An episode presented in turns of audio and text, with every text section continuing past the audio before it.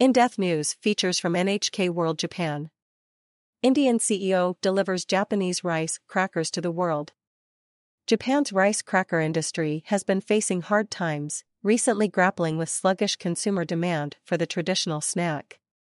But one company is looking to buck the trend with some fresh thinking and an international vision. From India to Niigata. Lekh Raj Juneja is not your average rice cracker company CEO. Born in India, he came to Japan to study fermentation science and ended up leading a Japanese pharmaceutical firm.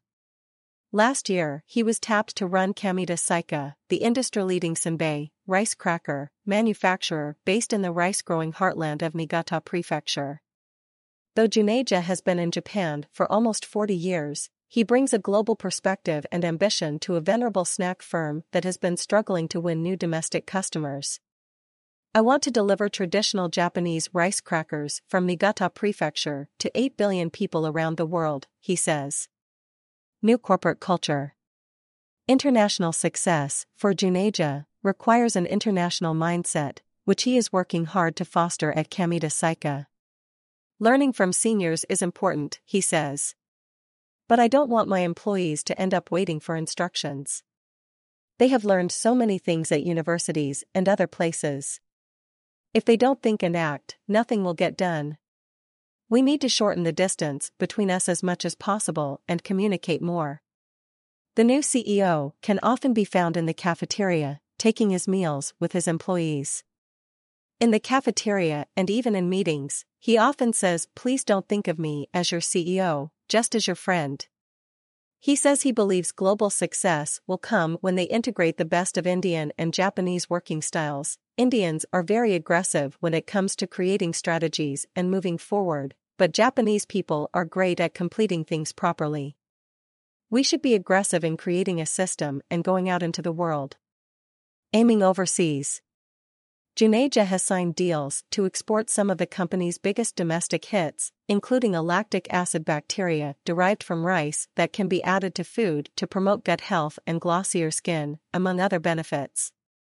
But he also has his eye on global trends.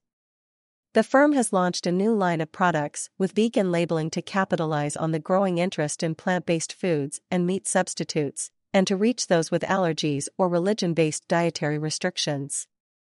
The number of young vegans is increasing tremendously, he says. So this area of business will definitely grow in the future. In July 2023, the company established a new department dedicated to developing products with global appeal. It is staffed entirely by people who have been previously stationed overseas and is aiming to have new products in foreign markets within three years. People still don't understand the power of rice. We don't just eat rice.